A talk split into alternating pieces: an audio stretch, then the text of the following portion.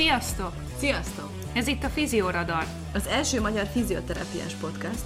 Napra kész, hiteles, tudományosan megalapozott tudás, ami mindenkinek jár.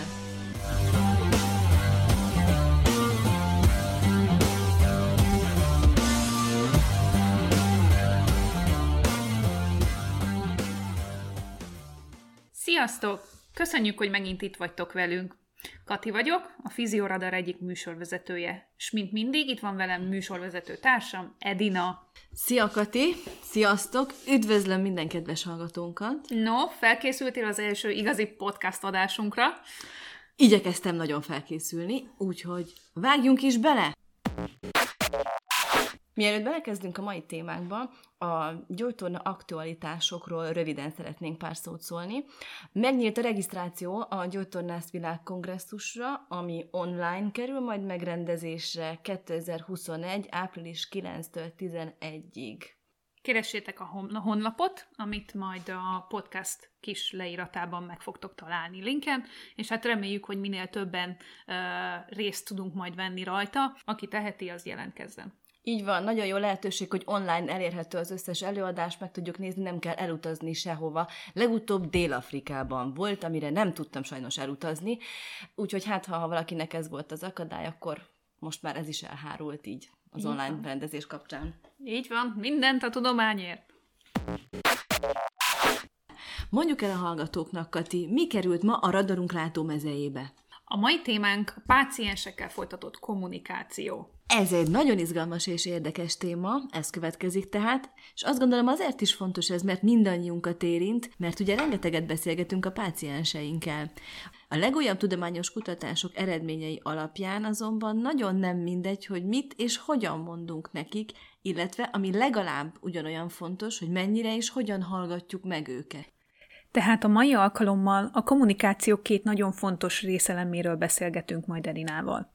Az egyik a pácienseknek átadott üzenet és a szóhasználat, a másik pedig a hallgatás, a meghallgatás. A végén pedig kitérünk arra is, hogy a hozzánk, és hát a hozzátok fordulóknak milyen elvárásaik vannak a terápiával és velünk, terapeutákkal szemben, már jóval azelőtt, hogy beléptek volna az ajtónkon.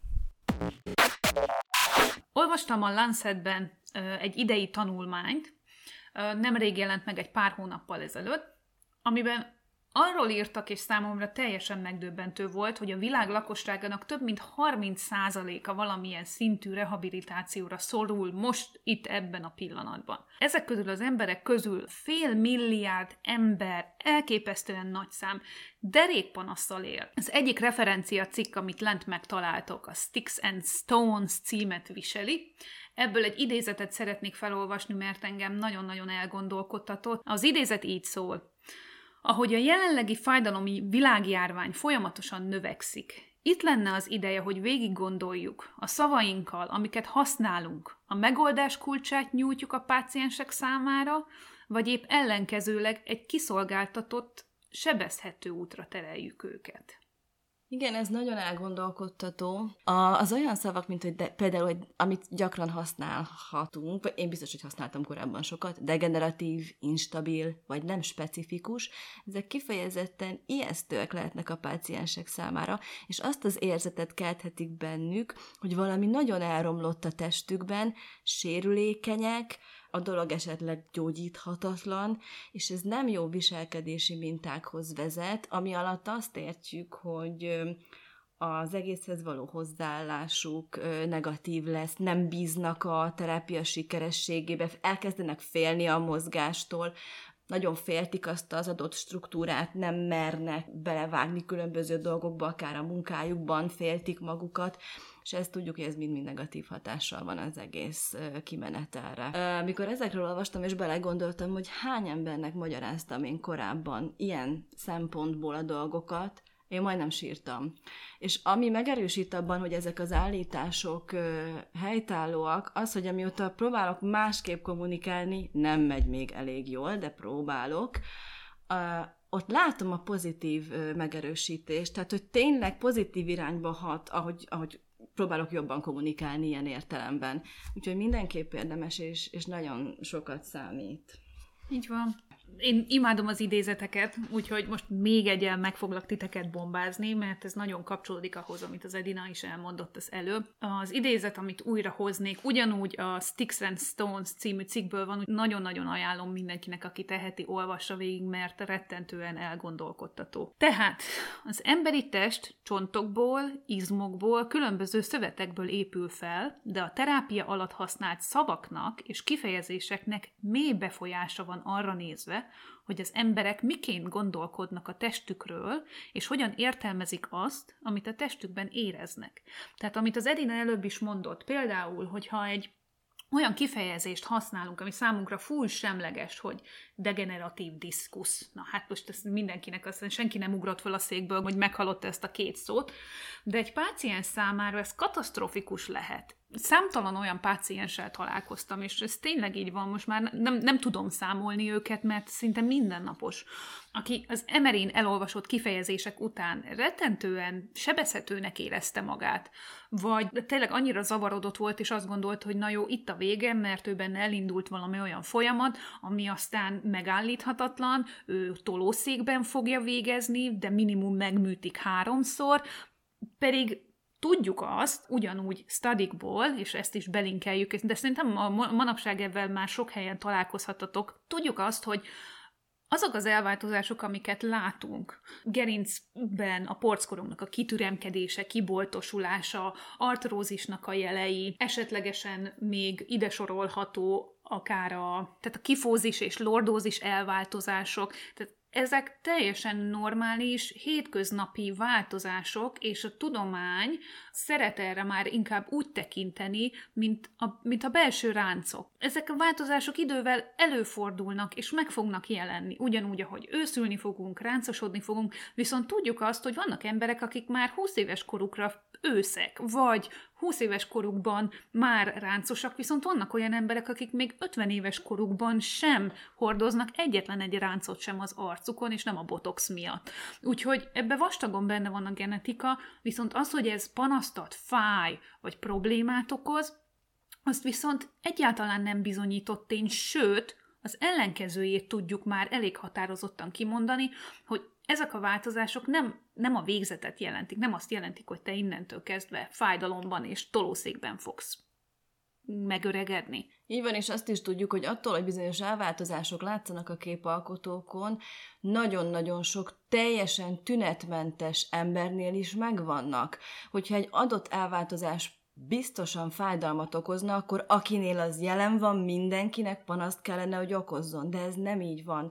A tünetmentes emberek nagyon nagy százalékában vannak elváltozások, porckorong, izületi, amiket úgymond kopásnak vagy degeneratív elváltozásoknak nevezünk, de ezek a korral járó, ahogy Kati is mondta, természetes elváltozások. Nem jó, ha ezt mindenképpen kóroki tényezőként tüntetjük fel. Azt is tudjuk, hogy az életkor előrehaladtával ezek egyre gyakrabban jelennek meg. Hangsúlyozom újra, a teljesen tünetmentes egyénekben is. Ezt fontos azért figyelembe venni. Ha látunk egy elváltozást képalkotón, egyáltalán nem biztos, hogy az a probléma forrása, és nem kell erősíteni az emberekben azt, hogy ez degeneratív vagy krónikus, vagy ehhez hasonló, mert ezek negatív töltettel rendelkező szavak.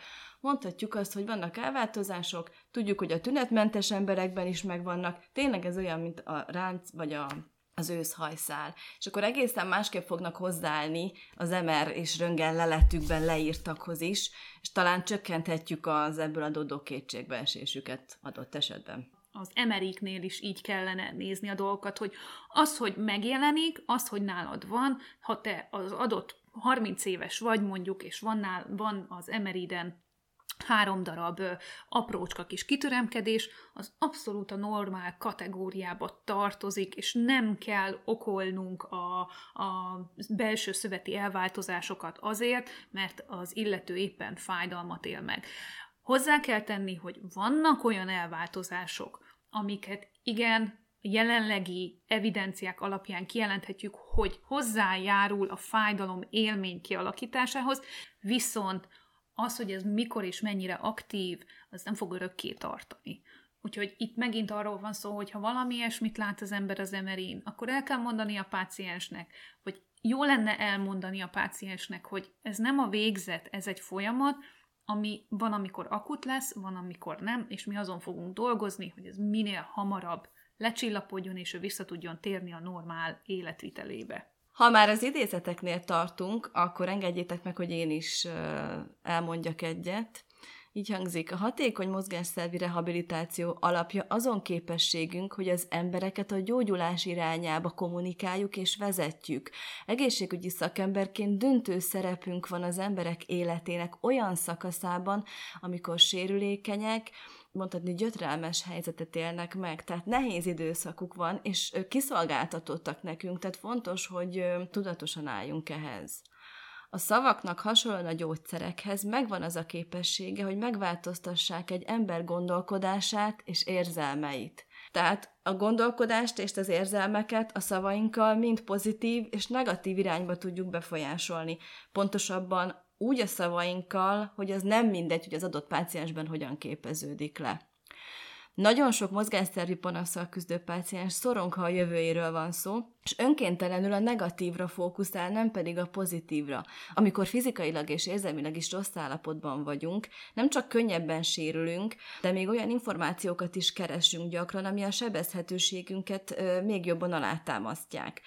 Tehát, hogyha úgy kommunikáljuk a dolgokat, hogy ne csinálja ezt, ne csinálja azt, akkor arra jobban fog fókuszálni. Ezt páciensekkel készült interjúkból tudjuk, ezt maguk a betegek mondták el, hogy sokszor mondták, hogy ne csináljam, akkor arra fókuszáltam jobban. Tehát az a segítség, hogyha úgy kommunikáljuk a dolgokat, hogy ne aggódjon, nem ezt mondjuk, hanem például azt, hogy minden rendben lesz. Tehát az értelme ugyanaz, de mégis egy pozitív formában. Tehát amikor csak lehet, ne úgy beszéljünk a betegekkel, hogy ne csinálja ezt, ne csinálja azt, hanem így csinálja, vagy amúgy ezt kellene módosítani ebben a formában, jó lesz, rendben lesz, és inkább biztatni. Hogy valóban pozitív tartalmi üzenetből induljunk már eleve. És hogyha a páciensed és a közted lezajló beszélgetés nem tiszta, tehát a páciens igazából nem érti azt, amit mondasz neki, vagy nem úgy érti, ahogy azt te szántad, és, vagy ugyanez fordítva, te nem hallod meg úgy, amit a páciens mond neked, vagy másképp értelmezel egy történetet, vagy mondatot, akkor az egész kommunikáció a saját, aktuális pszichés állapotodnak a függvénye lesz. A páciens is úgy fogja érteni, ahogy az ő kognitív rendszerébe ez belesimul, te pedig úgy, ahogy a sajátodéba. Be is villant az elmúlt hetekből egy páciens, akivel beszélgettünk a derékfájdalommal kapcsolatos dolgokról, menedzselésről, mit lehet, mit nem lehet, mert hogy ő konkrétan egy egész listával érkezett, amiket megkérdezett tőlem, hogy előző gyógytornászok, előző orvosok, a Google doktor és az önsegítő körökből és Facebook csoportokból ezeket az információkat szűrte ki, és mindegyik szinten nemmel kezdődött. Én bennem itt felvillantak a kérdőjelek, hogy ezt miért? Ezek olyan dolgok, amik logikusnak tűnhetnek az ember számára, hogyha nagy meggyőződéssel, nagyon sokszor, nagyon sok helyről hallja.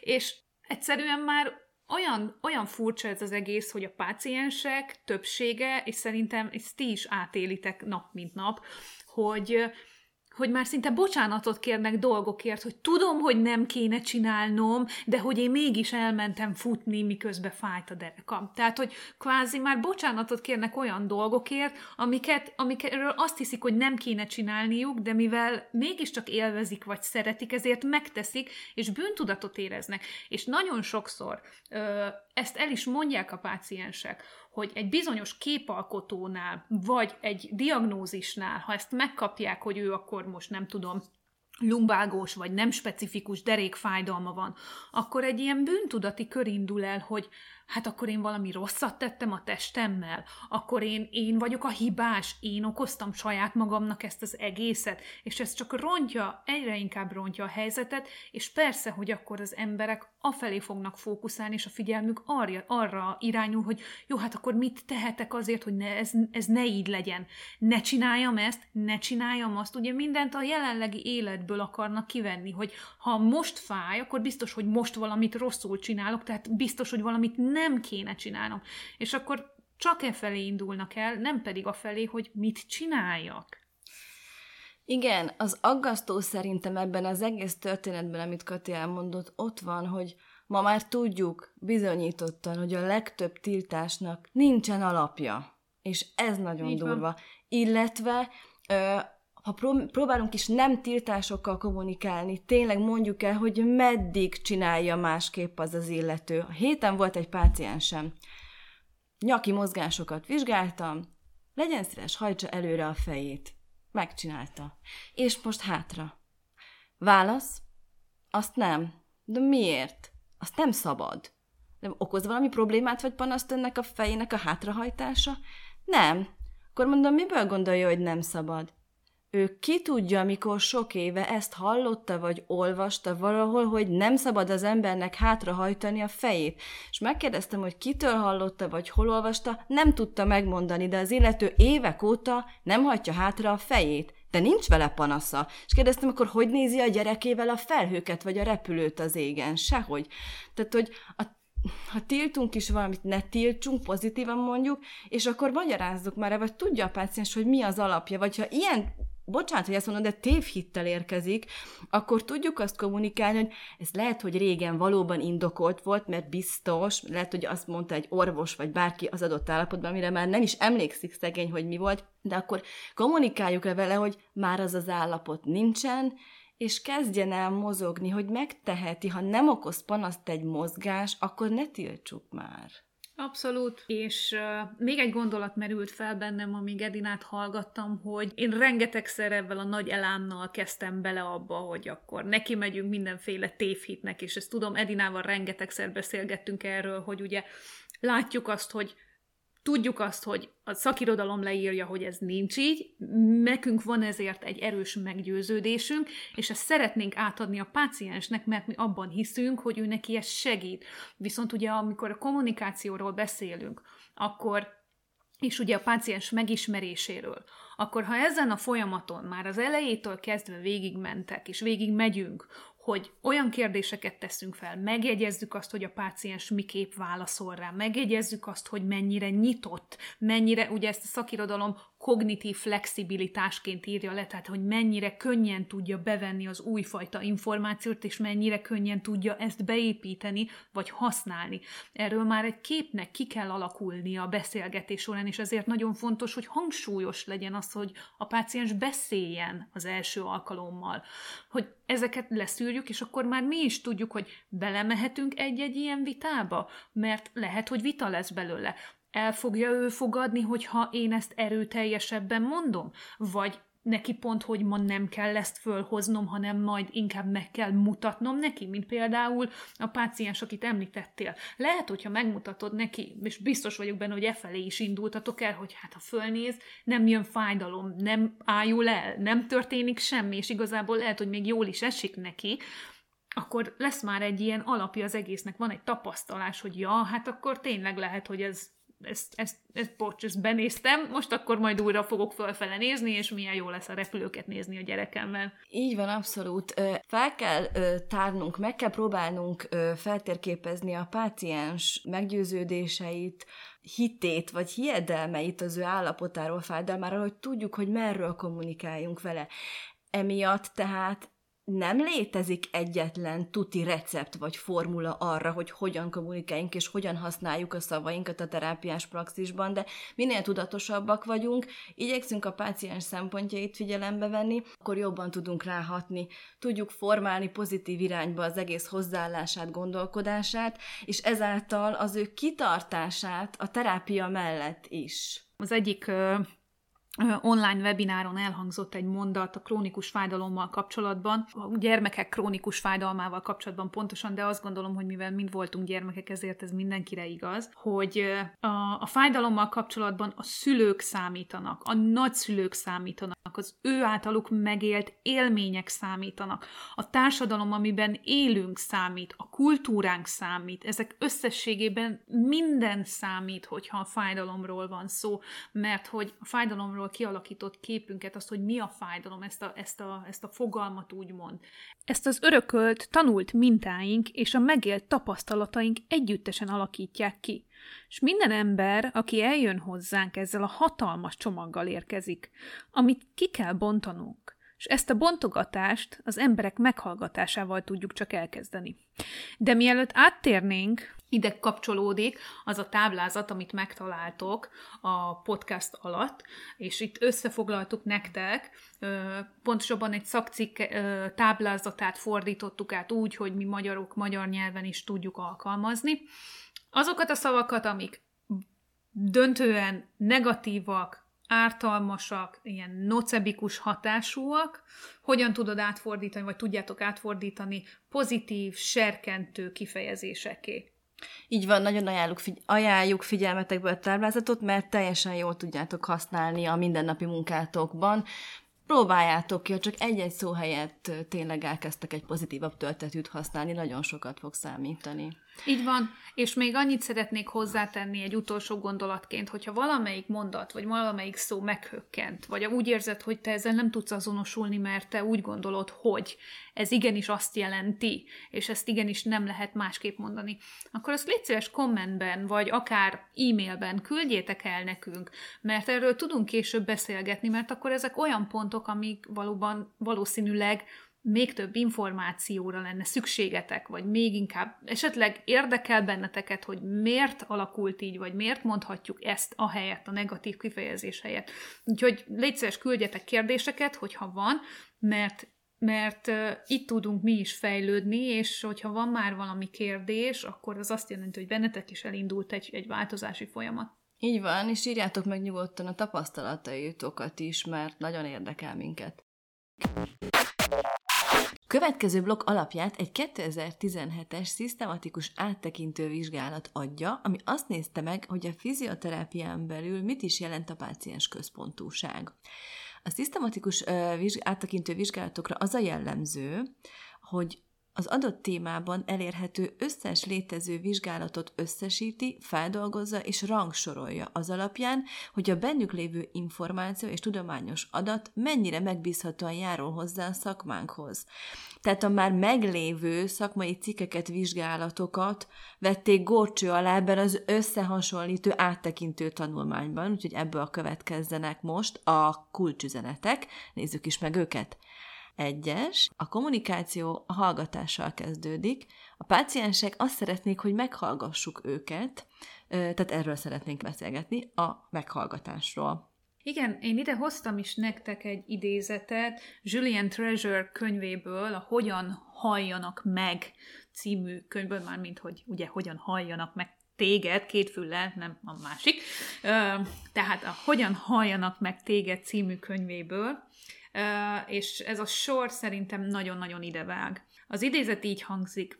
Az, hogy te hogyan hallgatsz meg engem, befolyásolja azt, hogy én hogyan beszélek hozzád. És ugyanúgy az, hogy én hogyan beszélek hozzád, befolyásolja azt, hogy te mennyire hallgatsz meg engem.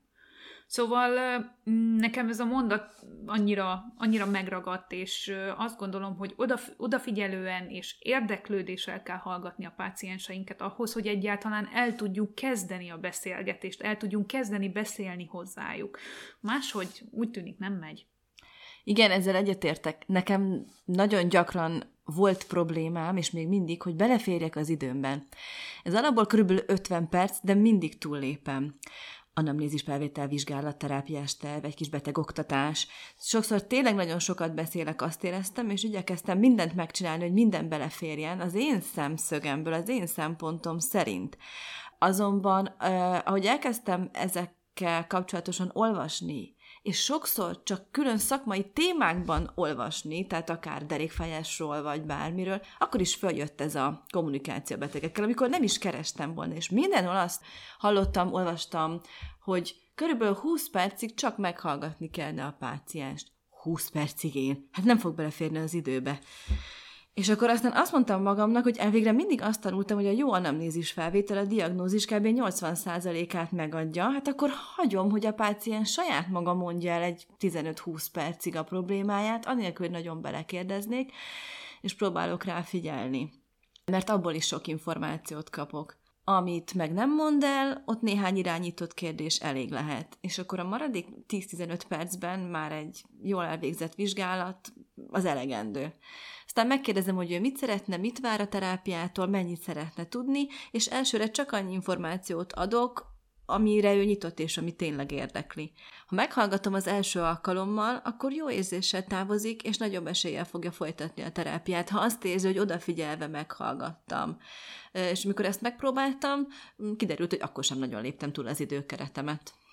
Igen, és Edina, ez a téma, amit felhoztál, ez nagyon jól belefolyik a következő kulcsüzenetbe. A páciensek szeretik, ha nem csak egy testként vannak kezelve. Egy nagyon érdekes evidencia, ami mostanra már nyugodtan nevezhetünk ténynek is, hogy a páciensekben lezajló pszichés folyamatok sokkal erősebb jóslói, például a fájdalomnak vagy a korlátozottságnak, mint bármilyen patoanatómiai faktor. Ez lehet, hogy furcsán hangzik most, és lehet, hogy megütköztök néhányan, de higgyétek el, hogy a szakirodalom ezt nagyon erősen alátámasztja. Szóval az, hogy a páciens mit gondol, mit érez, hogyan érzi magát, mennyire bízik a felépülésében, és ez nagyon fontos, ezek mind előrevetítik a terápia sikerességét.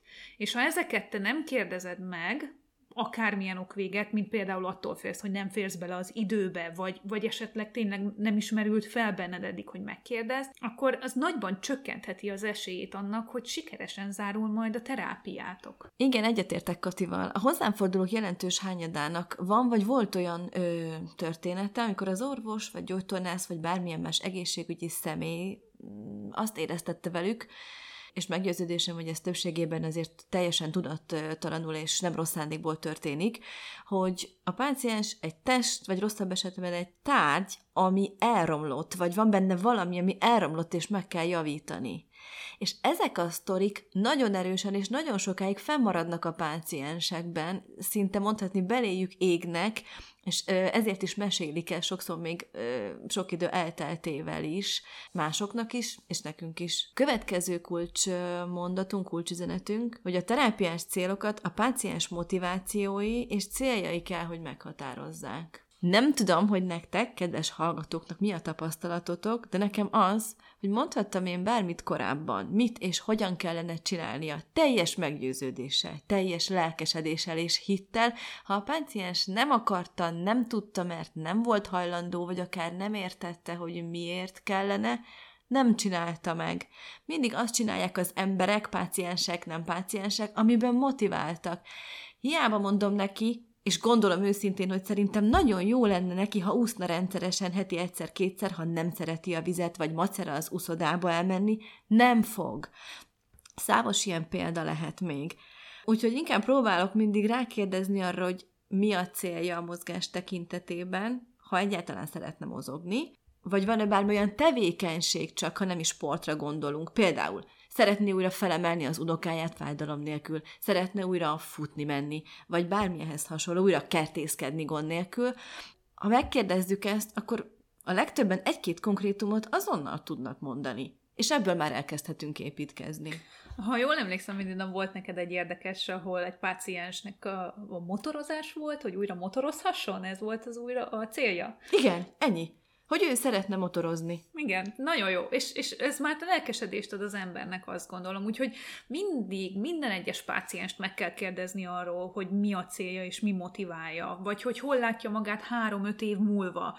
Ezekből tudod meg, hogy mennyire motivált a páciens, és hogy a motivációnak melyik szintjén van. Másképp kell kommunikálni azzal, aki még csak fontolgatja a mozgás elkezdését, például, és másként azzal, aki évek óta aktívan sportolt, csak most lesérült. A páciens által elmondott infók továbbá kapaszkodók is lehetnek ugye a páciensnek, hogyha elakad, ezekből tud erőt meríteni, ti pedig, meg mi szakemberek inspirációt ugye a terápiához. A következő üzenet, hogy a páciensek jobban szeretnék azt, hogy ők legyenek a kezelés központjában, nem pedig a technika. Ez egyértelmű dolognak tűnhet, de azért sokszor nehéz nem egy terápiától, vagy nevezzük inkább gondolatmenettől, szóval ettől a gondolatmenettől vezérelt lenni. És ez talán nem is baj, de ha mindent egy adott terápia, vagy akár 2 lencséjén át nézel, akkor mindig ugyanazok a rutin lépések, és mindig ugyanazok a tesztek, és a végén a terápia is nagyon hasonló lesz. Úgyhogy akkor bizony nem a páciens van a központban, azt gondolom. Igen, és miért fontos ennyire, hogy a páciens legyen a középpontban, kérdezhetnénk? Hát tudjuk a vizsgálatokból, hogy főként azért, illetve részben, mert ugye sok minden függ ettől, de attól lesz elégedettebb, motiváltabb, attól fogja jobban érezni magát általánosságban, és lesz elégedett a mi terápiánkkal, a terápiás kapcsolatunktól. Elvégre mindannyiunknak az az érdeke, hogy a páciensek gyógyuljanak, és elégedettebbek legyenek. A következő kulcsüzenet: a páciensek fontosnak tartják, hogy a terapeuták az ő javaslataikra vagy megjegyzéseikre reagáljanak, és esetlegesen változtassanak a kezelésen. Fontos, hogy egy kezelés alatt, legyen az akár 1 óra, vagy egy több hétig tartó vizitsorozat, a terapeutának észre kell venni, hogyha a páciensnek megváltoztak az igényei. Ez az egyik dolog. A másik pedig, olyan kapcsolatot kell kialakítanunk a pácienssel, vagyis hát érdemes és javasolt, ahol ő érzi és tudja, hogy ha bármikor megváltoznak az ő igényei, akkor azt nyíltan közölheti velünk, tehát mondja meg, hogyha mégse úgy szeretné, ahogy, vagy bármi megváltozott az igényeivel kapcsolatosan. Mert a páciensek többsége, ugye erről már beszéltünk korábban, hogy csak akkor végzi el a feladatokat, csinálja meg a javasolt mozgásokat, ha azt érzi, hogy azt valóban rászabták és neki szólnak. Ezt fontos kiemelni. De az, hogy a terápia elején meghatároztunk egy célt, és ő valamit szeretne, az megváltozhat a kezelés sorozat alatt. Ilyenkor újra kell értékelni az egészet, változtatni, ha szükséges, hogy továbbra is azt érezze, hogy az ő megváltozott igényeire szabottan, de ugyanúgy ő rá van szabva a kezelés és a gyakorlatok, illetve bármi, amit javaslunk nekik. Ha most végig gondoljátok ezt, akkor ez csak egyféleképpen valósulhat meg, hogyha mindig folyamatosan kérdezgetjük a páciensünket, és mindig kérünk tőle reflexiót, mert hogyha úgy zajlanak le a kezelések, hogy igazából nem kérjük meg őt, mert ugye sokszor nem is mondják a páciensek, mert úgy érzik esetlegesen, hogy ennek nincs itt helye, vagy ő nekik ebben nincs beleszólásuk, akkor ugye erre sose derül fény. De egy másik baromi nehéz dolog szerintem az, hogy ugye ne erőltessünk dolgokat, hogy amit mi úgy gondolunk, hogy jó lesz a páciensnek, de a páciens lehet, hogy ezt nem akarja, akkor ezt ne toljuk bele az arcukba. Én is rendszeresen belefutok abba, hogy győzködöm a betegeimet amúgy, hogy de igenis meg kell emelni azt a súlyt, és igenis le kell hajolni. Aztán csak később kapok észbe, hogy hát nem, igazából nem kell, mert hogyha ő nem érzi úgy azon a napon, abban a pillanatban, akkor neki ténylegesen nem kell. Lehet, hogy valami más, sokkal eredményesebbek lennék. És ki tudja, hogy ilyenkor miért, mi változik meg a betegben, mi az, ami nem jó neki, milyen napja van, hogyan látja aznap a világot. Rengeteg dolog befolyásolja ezt, és azért, mert van egy célunk, az nem azt jelenti, hogy attól nem térhetünk el egy minimálisat egy nap, mert ettől nem fog hátrább kerülni a páciens, ettől nem fog lemaradni semmiről, és én sem fogok lemaradni semmiről. Igen, ezzel egyetértek. Néha, mikor mertem azt mondani, hogy szervusz, ma nincs jó napod? Akik olyan páciensekkel, akikkel már úgy régebb óta jártak, vagy közvetlenebb volt a kapcsolat, akkor el is mondták, hogy igen, ma ez vagy az történt. És néha elmesélik. Ez biztos nem kell bemutatni. Tehát néha pszichológusok is vagyunk olyan értelemben, hogy elmondják nekünk a magánéleti problémáikat, ha éppen kibudjan belőlük. Ha ilyen eset van, ami szerintem nem is olyan ritka, az is lehet egy olyan nap, amikor kicsit változtatni kell. Vagy történik vele valami, és akkor mégsem jöhet össze az a cél. Lényeg, hogy mindig legyünk rugalmasak, és napról napra, hétről hétre alkalmazkodjunk, és adjuk meg a lehetőséget, hogy ők visszajelezzenek. Én még egy trükket szoktam alkalmazni, ez szinte minden a gyógytorna alkalmat, minden fizioterápiás kezelést így kezdek, hogy mit gondolsz, mit érzel ma, mire lenne szükséged, mire koncentráljunk ma, mi az, ami ma benned van, mi az, ami itt ma emeljünk ki. És nyilvánvalóan az eredeti terápiás cél a fejemben van végig, még akkor is, hogyha esetleg a páciensnek abban a pillanatban nincs, és megpróbálom úgy felfűzni a gyakorlatokat, vagy úgy felfűzni az aznapi terápiát, hogy benne legyen az, amire vágyik, legyen egy pici rész, de közben azért haladjunk is tovább. Igen, azt gondolom, hogy ez nagyon jó tipp, Kati, mert nyilván a terápiás célokon belül, ha választási lehetőséget adunk nekik, akkor mindig jobb, tehát az mindig pozitív. Így van. Nálam, hogyha fekérem, hogy ezt vagy azt a gyakorlatot szeretnék, akkor mindig szívesen választanak. Így van. Fú, Edina, nagyon jó, hogy ezt felhoztad, úgyhogy ide teszünk is egy ilyen kis mentális felkiáltójelet, mert hogy erről is nagyon sok kutatás van, és nagyon érdekes gondolatokat, és nagyon érdekes tartalmat tudnánk ebből rittyenteni, úgyhogy szerintem egy későbbi podcastban erről szó lesz, hogy miért is jó választani. Na de jöjjünk vissza a mostani témánkhoz, és a következő kulcsüzenet, hogy a pácienstől jövő információktól, valamint a terapeuta a személyétől, annak gondolkodásától lesz valóban személyre szabott egy kezelés. Erre már utaltunk az előbb, de nagyon fontos. Tehát az anatómiai eltérések mellett ugyanolyan, hanem hangsúlyosabb az, hogy a páciens hogyan éli meg a jelenlegi helyzetét. Ezt egyszerűen nem lehet kikerülni. Ha valóban páciensre szabott kezelést akarok nyújtani, akkor erre oda kell figyelnem. Úgyhogy én mindenkit arra bíztatok, hogy kezdjétek el kérdezgetni a pácienseiteket arról, hogy mit gondolnak ők, mit szeretnének, hogyan látják, mennyire bíznak a javulásukban, mennyire motiváltak, mi motiválja őket, és így tovább. Így van. Azt gondolom, kijelenthetjük, hogy a hatékony terápiás kapcsolat interaktív. A terapeuta, a gyógytornász nem egy szerelő, aki megoldja a problémát, helyre teszi az adott testrészt, vagy megjavítja az elromlott alkatrészt. Én gyógytornászként egy személy vagyok, egy ember, a páciensnek mellé rendelve, aki segít neki, hogy ő maga tudja megoldani a saját problémáját, illetve együtt közösen oldjuk meg. Ez nagyon-nagyon fontos. Edina, ez gyönyörű volt. Köszi! Azért azt hadd mondjam, hogy ez nem én találtam ki sajnos ezt a mondatot, de nagyon megragadott, és nagyon igaznak tartom.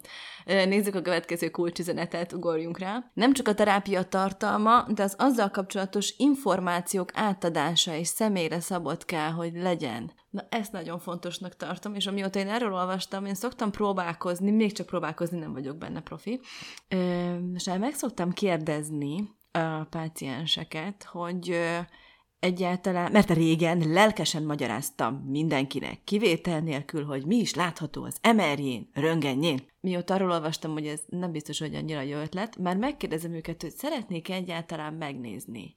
Hoppá, a fele nem. Ez meglepő volt, akkor nem kezdtem el magyarázni.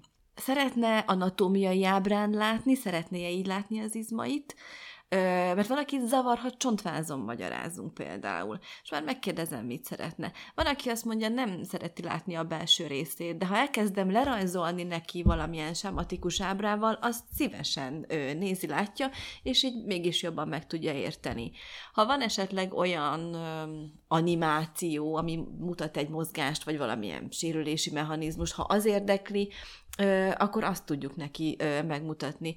Fontos, hogy mindig egyszerű magyar szavakkal magyarázzunk. Sokszor még mindig nem merek visszakérdezni. Azt javasolja a szakértelem, hogy kérdezzük vissza, hogy ő mondja el az alapján, amikről beszélgettünk, hogy ő hogyan értelmezi az egészet, a problémáját. Pedig nagyon fontos lenne, hogy megkérdezzük, hogy akkor most mondja el a saját szavaival, foglalja ő össze, mert csak így tudjuk ellenőrizni, hogy mit és hogyan értelmezett a beszélgetésünkből, a magyarázatainkból.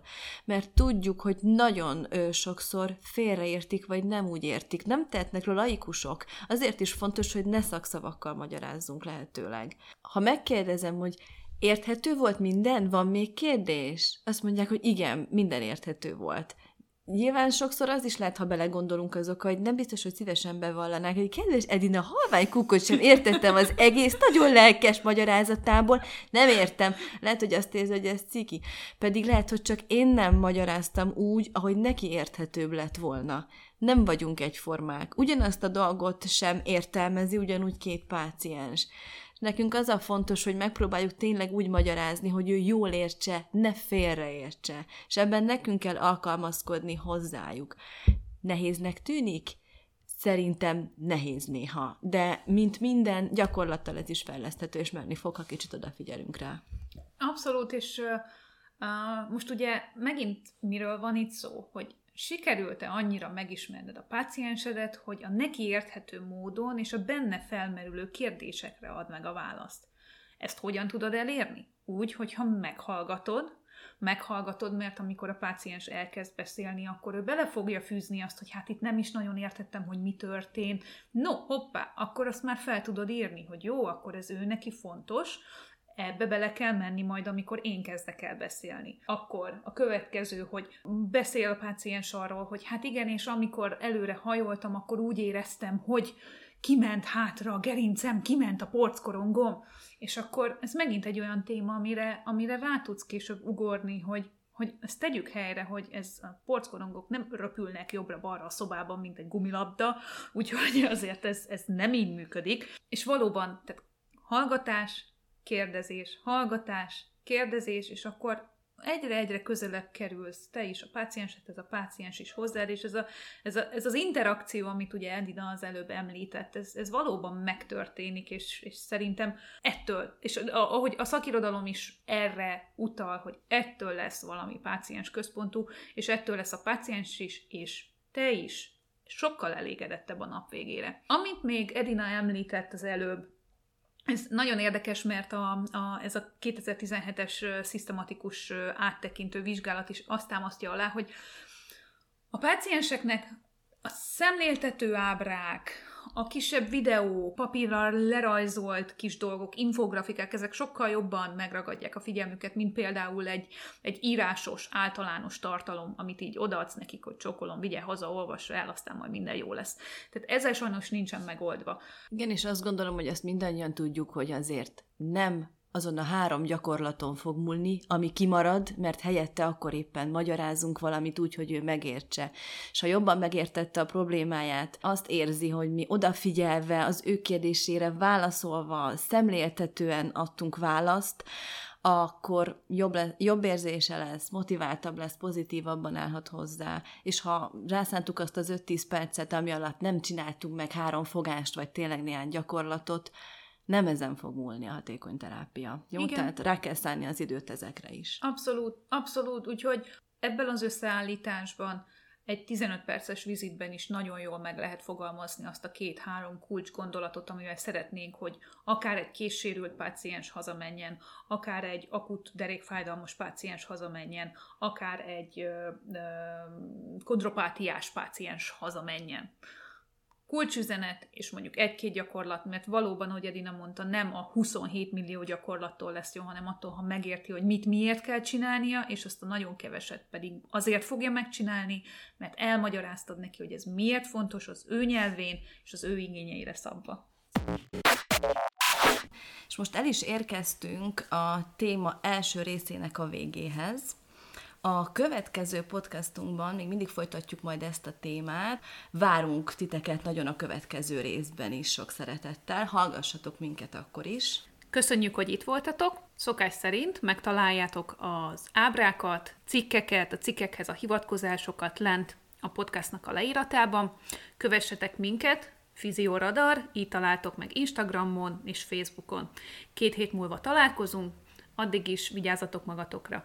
Sziasztok!